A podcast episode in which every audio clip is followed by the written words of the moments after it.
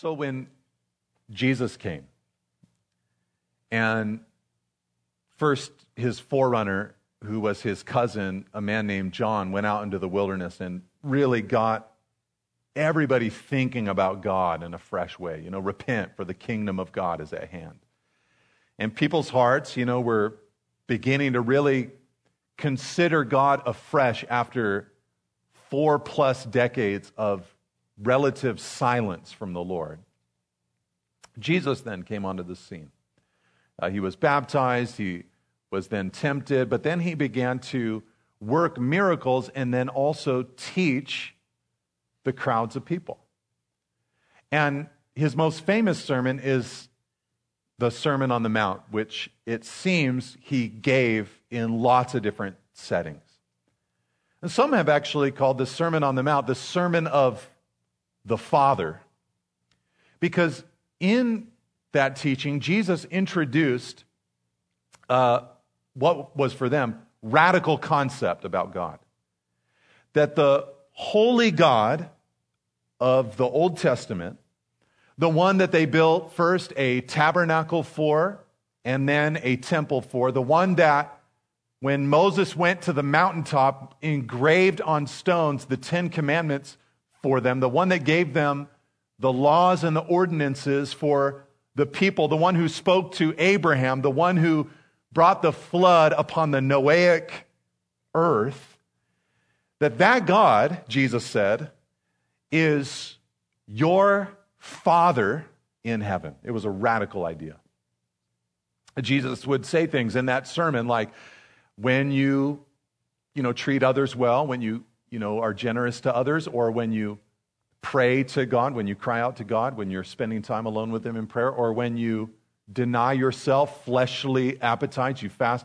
In doing those things, he said, your Father who sees in secret will reward you openly. It was a wild concept that God is our Father in heaven. He would say things like, and your Father, as you're praying and bringing your needs to him, your Father who knows everything that you need before you ask, he'll take care of you. So pray like this, our Father in heaven, hallowed be your name. Or he would give a way of contrast, and he would say, you need to go to God, and you should talk to him, you should ask of him, you should seek him, you should knock. It should just be a perpetual part of your life, because he wants to help you. He wants to take care of you. He says, for which of you, earthly parents, when your child asks, you wouldn't take care of them. You know what they need. You want to take care of them. Your Father knows what you need. So ask of your Father, and he will give generously to those who ask. All of these statements from Jesus were news to the people of Israel who were cruising around at that time.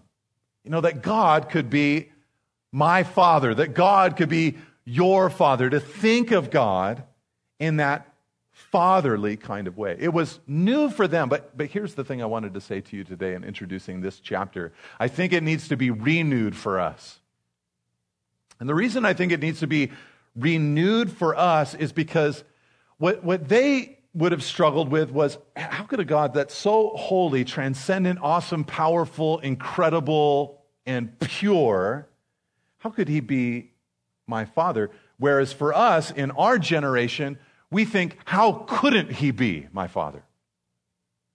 We might go back to the Old Testament and read of God's descriptions of himself and struggle with some of them. Listen to what God said when delivering the Ten Commandments to the people of Israel. He said in Exodus chapter 20, verse 5 and 6, he said, I, the Lord your God, am a jealous God, visiting the iniquity of the fathers on the children to the 3rd and 4th generation of those who hate me, but showing steadfast love to thousands of those who love me and keep my commandments. Now, when we read of a description like that of God, you probably have experienced the temptation on even how to read those statements of God about himself. The way we want to read it is, here's God describing himself. I'm the Lord your God, I'm a jealous God, visiting the iniquity of the fathers on the children of the 3rd and 4th generation of those who hate me, but showing steadfast love. And by implication, when we think of it that way, what we're saying is there are these beautiful, wonderful facets of who God is, and then there are these parts of God that I just don't like.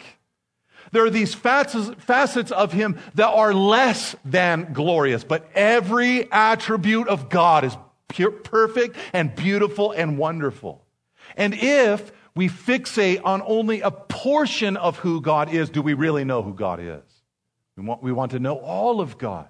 We want to know all of His holiness, all of His grandiosity. We want to know everything there is to know about the Lord. But this kind of concept, thinking about the holiness of God, or as Paul put it in Romans chapter 11, think of this phrase, would you ever say it? He said, consider the kindness and severity of God.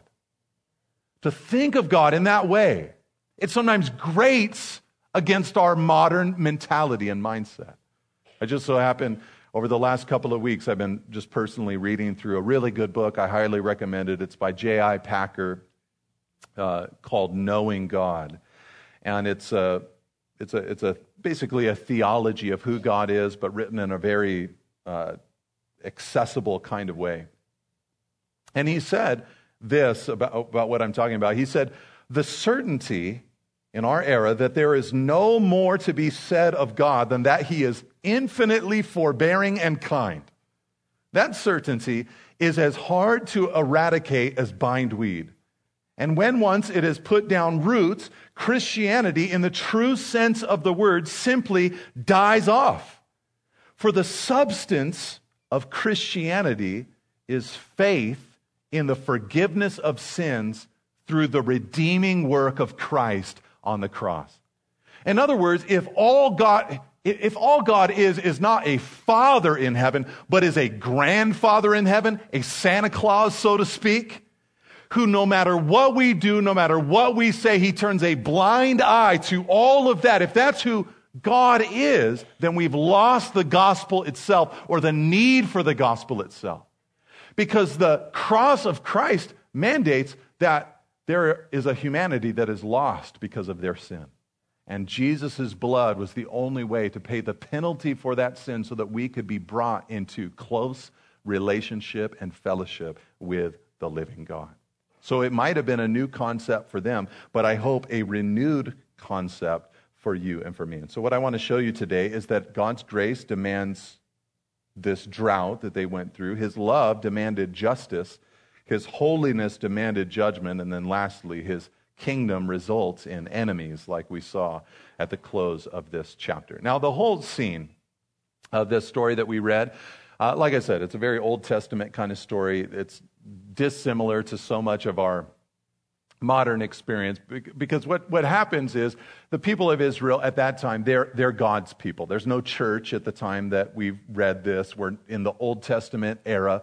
And so God had made a covenant with the people of Israel that when they walked with Him, nationally kept the Sabbaths and worshiped Him, and they were doing well spiritually, and the cancer of idolatry or, rebellion was not present in them. When they were clean before God generally, God would give them outward signs of His grace and favor upon their lives. So they'd get rain, they'd have great crops, all of that. And so the idea was, God told them in the law, He said, look, when you enter into cancerous disobedience, then the heavens are going to become bronze for you, the earth is going to become dust, it's not going to yield crops any longer. And so here's David under that covenant for the people of Israel, and he notices this famine. It lasts for 1 year. Then it lasts for 2 years. And then after the third year, David seeks the face of the Lord. Let me ask you, has there ever been something that's unfolded in your life? Maybe it's 1 year, 2 years, 3 years, 1 month, 2 months, 3 months, 1 day, 2 days, 3 days. But there comes a point where you're like, well, I better pray about this. Right, that's what happened to David. He goes and he seeks the face of the Lord. I want to find out what's going on here. Why is this dryness in the land? And when he inquires of the Lord, we read this in the passage, God announces to him, it doesn't say how, perhaps through a prophet or the Urim and Thummim, as we've talked about in a previous teaching, but in some way God confirms to him, it's because there is blood guilt on the house of Saul for what he did to the Gibeonites. All right, now most of us at this point are going, okay, I have no idea. You've lost me at this point. What is happening here is that 500 years before this particular episode, God brought the people of Israel out of their slavery in Egypt and brought them to the promised land. You guys remember this? Nod your heads if you remember this, because I'll explain it for a long time. So just keep me moving. All right, so Moses led them out, but after 40 years of wandering in the wilderness, Moses died. Their next leader, Moses' assistant, took Moses' place. He was a man named Joshua, and they went into the promised land. And God had decreed that the people in that promised land, within that those geographical boundaries, God had, through their abhorrent sins that were a stain upon all of humanity at that time, God had made the determination that he would mark them out for judgment. And so God told Joshua and the people of Israel, when you go in there, you're not to mess around. You're not to show any mercy. I'm going to demonstrate for humanity a bit of what my judgment looks like eternally in the present day. I think that's part of what was happening there. But also in doing that, he gave those nations plenty of time to repent. And there were some individuals who did, but by and large, many remained hard-hearted and they continued to rebel against the Lord. Anyways, one of the things God told the people of Israel was that when you go in, you're not to make any peace treaties with the people that live inside of the land, although you can make peace treaties with the people who are outside of those boundaries, outside of those borders. So they went in. The Gibeonite people lived inside of Israel. They were some of those people marked out for God's judgment, but they conceived a plan. Here's what they did. They sent some of their leaders to Joshua, but they dressed up their leaders in clothes that looked really old. Sandals that were broken and looked like they'd been traveling for hundreds, if not thousands of miles. And they had in their coolers all this old and nasty food that was all moldy and broken and dry. And then they came to Joshua and the leaders and they said, we've come from a foreign, distant land. We want to make peace with you. You know, we heard that you can make peace treaties with people that are outside of the land. Will you make a peace treaty with us? And Joshua and his men, his leaders, they said, oh yeah, sure. You know, they looked at their sandals, their clothes, like, these people are from really far away. And they made a treaty with them. Then 3 days later, all of Israel began to discover that these Gibeonites were actually from close by rather than from far away. And the people began to murmur against Joshua and the other leaders who had made that decision, because in making the decision, they had not consulted with the Lord, it says in Joshua chapter 9. But I want you to listen to what the leaders said in response to the people. This comes from Joshua chapter 9, verse 19 and 21. It says, but all the leaders said to the congregation, we have sworn to them by the Lord, the God of Israel, and now we may not touch them. This we will do to them. Let them live, lest wrath be upon us because of the oath that we swore to them. And the leaders said to them, let them live. Now, one of the things that the kings in Israel were supposed to do when they became king is they were supposed to write a copy of the Bible for themselves by hand. So when Saul became king, he would have understood, as he went through Scripture, he would have understood the Gibeonite people 500 years earlier, they are under the protection of God. And the leaders, of whom I am an extension, we are not to mess with these people. We are to let them live. We are to let them thrive, lest the wrath of God come upon us.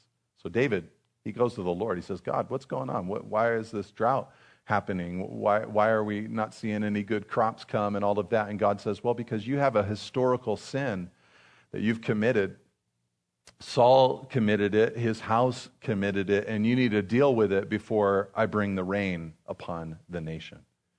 So let me just, with that kind of background, let me just say these four things to you. Number one, God's grace demanded this drought. Like I said, God had already said this to them in the law. You walk away from me, you do things like this, it's going to bring, famine upon the land. And the kings, the leaders, they were especially held accountable for these actions. But you see, to me, this is the grace of God in not only pointing out the reason for the drought, but giving the drought in the first place. You see, it would not be loving and kind and gracious of God to allow his people to persist in a cancerous rebellion against himself, yet bless them. No, this dryness which came on them for a time, it was like a cool little radar system for the people of Israel to realize, man, something is off. What is off? What needs to be corrected in us so that those times of blessing can return in our lives? Look, this is good for us to ask from time to time in our own lives as well. I want you to think with me to a time future from this in the book of 2 Samuel into the Gospels. And I want you to think with me about the time that Jesus walked on the earth. And there was this time where the people of Israel were celebrating what is called the Feast of Tabernacles. I realize we're doing some super Old Testament-y stuff this morning, but this is what it's all about. This is Scripture. And during this feast, it was about a week long. What they were celebrating was the time that God was faithful to them as they wandered in the wilderness. So they would do all kinds of cool stuff. They would build tents on the top of their roofs, and families would leave their homes and they would go camping on their roof of their house, or sometimes even out in the wilderness. And all the kids would say, why are we camping right now? What's going on? And they would talk about, our ancestors, there was a time where they wandered in the wilderness and God provided for them. And they had all these symbols to demonstrate the manna from heaven, or the quail that God gave to them, or the water from the rock, or the water that was bitter that God made sweet. They had all these ways to commemorate God's previous faithfulness to them. And on the last day of the feast, they would take a pitcher filled with water from the Pool of Siloam, and they would bring it into the house of the Lord, and they would pour this water out as a libation offering to God. It was a way for them to remember and commemorate, God, you quenched our thirst. In the past, we were thirsty, and you quenched our thirst. Well, John tells us that during one of those feasts, when they gave that offering on the last day of the feast, Jesus stood up and he said, if anyone thirsts, let him come to me, and out of his heart will flow rivers of living water. You see, what Jesus was doing was giving to humanity a little diagnostic, a little test, a little question to ask. Am I thirsty? Am I dry? Am I parched? Is there something missing from my life?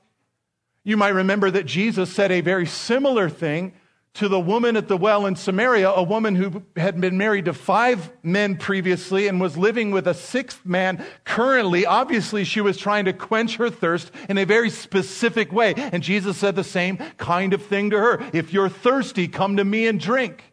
And out of your heart will flow rivers of living water. You will never thirst again.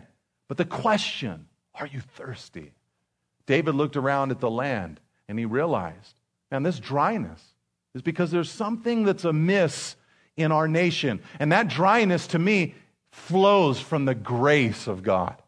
This is his grace to allow his people the courteous dryness that would cause us to snap back into full relationship with him. All right, now 2, I wanted to say this as well. God's love demanded this justice. God's love demanded this justice. And what I mean by this is real simple. We think about, as we read the story, we're thinking about David, we think about Saul, we think about Saul's descendants, and we'll deal with them in a moment. But you know who God was thinking about in this story? He was thinking about the Gibeonites.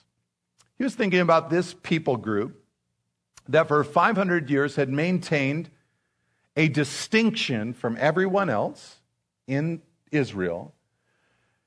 And he was thinking about how his people had made a covenant with them, that they'd be kind to them, that they'd allow them to live there, that they'd be at peace with them. And he remembered that.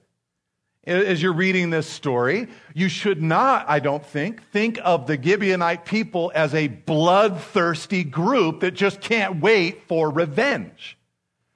Part of the reason I don't think you should think that way is because they did not come to David. There was a drought. David sought the face of the Lord, and God showed David what was wrong. When David went to them, they said, "We don't want any money." They said, "It's not our place to execute capital punishment." And when they finally did speak up, suggesting that 7 descendants of Saul substitute their lives for the betterment of the nation and surrender to capital punishment to satisfy the holiness and the wrath of God. When they suggested that, it reads like a people who are saying, look, if you're saying that God is saying that all of this is because of what Saul and his family had done, then perhaps we need to put them before the Lord to see if God's anger will abate if we give these men up to die. They seem reluctant to go through this whole process. But what I want you to see is that God loved these foreigners. He cared for them. And his love for them demanded some justice on their behalf. The people of Israel, they should have known this. Over and over again throughout the law, God made it very clear. I love the foreigner. You know, for one, he had a simple thing where he said to the people of Israel, look, when you partake of the Sabbath, everybody gets that day off. From sundown on Friday to sundown on Saturday, everyone gets that day off. Every Israelite, but also every foreigner in your midst. So you can't, hire a bunch of people from out of town and then say, well, hey, I've got the Sabbath day restriction, so I get to kick it on this day, but you have to go to work. No, he said they get to partake of the Sabbath as well. He also, in places like Leviticus chapter 23, announced that the people of Israel, when they harvested their crops, had to do this thing where they went through the crop one time and they left the gleanings for those who were poor and those who were from out of town, those who were foreigners, to be able to go in afterwards and get sort of that second pickings of the crop. And not only that, but the farmers could not harvest the corners of their fields. And they had to leave them for people like the foreigner who lived in their midst. Every 3 years, listen to this, every 3 years, the people of Israel not only gave their regular tithe, but then a second tithe every 3 years. And that second tithe, what it was designed for was to give to the Levites who lived locally in their midst, and also widows, fatherless, and foreigners who were living in their midst. The foreigners were invited in Numbers chapter 9 to partake in the sacrificial system. And God described himself this way in Deuteronomy 10, verse 18. He said, I execute justice for the fatherless and the widow, and I love the sojourner, and I give him food and clothing. And the reason that God did this for the people of Israel and tried to give them this attitude is very simple. He said in Deuteronomy 24, verse 18, he said, you shall remember that you were a slave in Egypt, and the Lord your God redeemed you from there. Therefore, I command you to do this. He wanted them to remember. They used to be enslaved. They used to be a people that lived inside, were encompassed by the people of Egypt. And they're to remember that they needed to extend grace and mercy to these people living in their midst. And so part of the reason that all of this came upon them, it was God's love for the Gibeonite people that demanded this justice for their lives. But number 3, what I want you to see is that God's holiness demanded this judgment. God's holiness demanded this judgment. Now, if you're anything like me, when you first read through the story, you kind of said, wow, the male offspring of Saul, that's rough, And you shouldn't have in your mind that these were little boys that were being sacrificed before the Lord. These were full-grown men who were experiencing capital punishment for a crime that had been committed. It's very possible, if not probable, that all of these men were actively involved in the slaying of Gibeonite people. The reason that we might say that is because Saul had a reign that was 40 years long. And during his reign, we know, like when, for instance, when he died, which we talked about earlier, when he died along with three of his adult full-grown sons who were also with him in battle.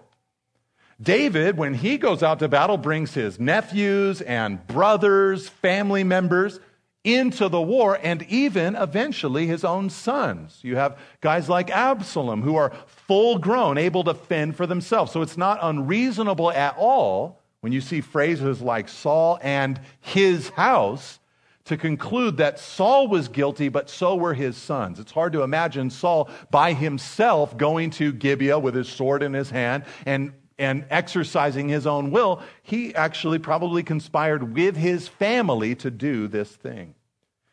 It says in Deuteronomy 24, verse 16, the fathers shall not be put to death because of their children, nor shall children be put to death because of their fathers, but each one shall be put to death for his own sin. So knowing that about God, it seems that God, as he looked at Saul, also saw this same sin inside of Saul's sons, that they were guilty of this crime as well. We can't know it with certainty, but just reading between the lines, it is possible, if not probable, that they had their own blood guilt right along there with Saul. And as they were on their way to the gallows, so to speak, they would have had time to ask the question, why? What has been done? They would have had the time to repent of their sin. They would have had time to set their household, so to speak, in order before the living God, before their physical breath was taken from them and they entered into the breath of eternity, which, by the way, is of much longer substance than the short little period of time that we have here on earth. So these men went and died for the sin of Saul and perhaps even for their own crime as well. Now, like I said, this is a facet of God that is other than what we normally like to talk about. It's easy to talk about the love of God and the grace of God. There's a reason why songs about the grace of God are really popular and songs about the wrath of God, not as much. But we do not want to live. I don't think anybody would want to live with an all-powerful, eternal God who allows evil to exist eternally. You want to be with a God who is willing to deal with all evil that it might not have a chance to rear its ugly head again. When Moses asked God, "Can I see you?" God told him, "Go in the cleft of the rock and I'll cover you up. You can't see all of me. You just couldn't handle it, but I'll walk by. And after I pass by, you'll see an afterglow of my glory and I'll declare my name to you." And as God passed by, he said to Moses, "I'm the Lord, a God gracious and merciful, slow to anger and abounding in steadfast love and faithfulness, keeping steadfast love for thousands, forgiving iniquity and transgression and sin, but who will no means clear the guilty, visiting the iniquity of the fathers on the children and the children's children to the third and fourth generation." And what I am proposing to you this morning is that it is a beautiful part of God that he by no means clears the guilty. That all of us, in the sight of God, have fallen short of the glory of God. That the guilt that we have, the sin that we have, it separated us eternally from God, because this is the thing that causes us to celebrate Jesus. That Jesus came to die for our sin, to bridge that gap, to be righteousness for us. It says in 2 Corinthians chapter 5 that he, God the Father, made him who knew no sin, that's Jesus, to become sin for us. Now that doesn't mean that he became sinful. It means that the very thing that was evil and wicked, that God hated, that was killing humanity, Jesus became that. He appropriated that into himself so that we who believe, Paul goes on, might become the righteousness of God. Jesus became sin so that we might become righteousness. Now, like I said, Jesus didn't become sin by becoming sinful. And I'm sure there's plenty of folks that you know that you would say, well, they became righteous, but they didn't really become righteous. All right, and I'm sure you've looked into your own heart and you say, I have not yet fully attained to the righteousness I desire, but praise God, by the blood of Jesus, I have gained the righteousness of God. He's deposited it into my account. It is good that God by no means clears the guilty. It is wonderful that God deals with humanity in this way. Not only is it good, but I also wanted to simply say this. There is hope in the midst of all of this. Because God says it this way, like I read to you out of Exodus chapter 20 when he talked about the Ten Commandments. He said, I do this to the third and fourth generation of, quote, those who hate me. Those who hate me. But you see, those who recognize Christ, you can transfer from that category to the category that says, but now I love you.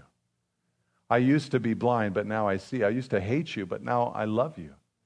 I used to be in the darkness, but now I'm in the light. We can have that transfer and come into the beautiful family of God. Like Paul said in Galatians chapter 2, verse 20, he said, I've been crucified with Christ. It's no longer I who am living, but Christ who lives in me. And the life I now live in the flesh, I live by faith in the Son of God who loved me and gave himself for me. He felt his old man so completely dealt with by Jesus upon the cross that it was no longer him living, but Christ living in him. So, again, the holiness of God demanding this judgment. All right, now lastly, number four, let me say it this way. Number four, God's kingdom results in enemies. God's kingdom results in enemies. It's kind of an attachment to the chapter, these four different giants that come out and try to attack David and his men, and they win these four different victories. They're all monsters, so to speak. You know, they're descendants of Goliath, and now a generation later, they rear their ugly head and they're doing their thing. And they're attacking David and attacking, really, in a sense, God's kingdom. And, you know, as you think about this, you might see an image for sin itself or the enemy himself trying to slow us down in our Christian life and progress.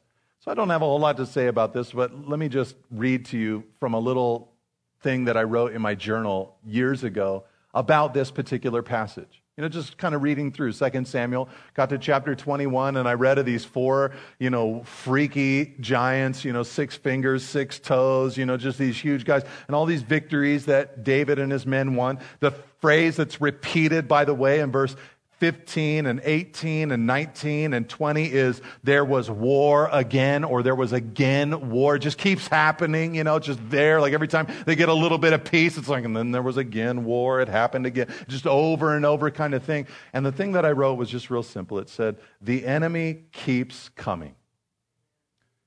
He keeps morphing. He wants to take us out. Goliath was beaten, but his family keeps coming. Different forms, inventive, creative. And my simple prayer, just kind of thinking about our church family, was stand with us, oh God. Because I know that every single week that goes by, you know, as we go out, you know, on Sunday, we leave this church, we go out into our Monday through Saturday, the enemy is inventive and creative and morphing and wanting to take you and take me out. There is war again. Monday morning, that alarm clock goes off, and it's like, man, it's not church day. It's not hallelujah, singing to Jesus day.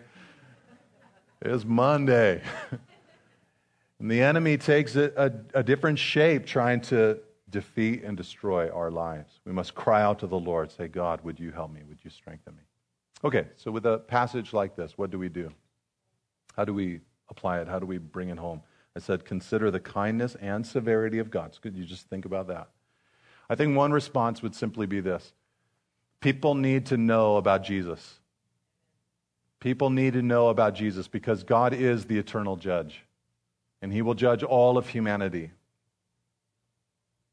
So people need to know about Jesus right now. Right now, well, there's still time. People need to know about Jesus. I think another response would just simply be, Lord, search my heart. You know, is there some attitude of unholiness that I've let persist, something of rebellion that I've just kind of engaged in that is bringing dryness into my life? You know, search my heart, oh God. You know, and to really go before the Lord in that kind of way.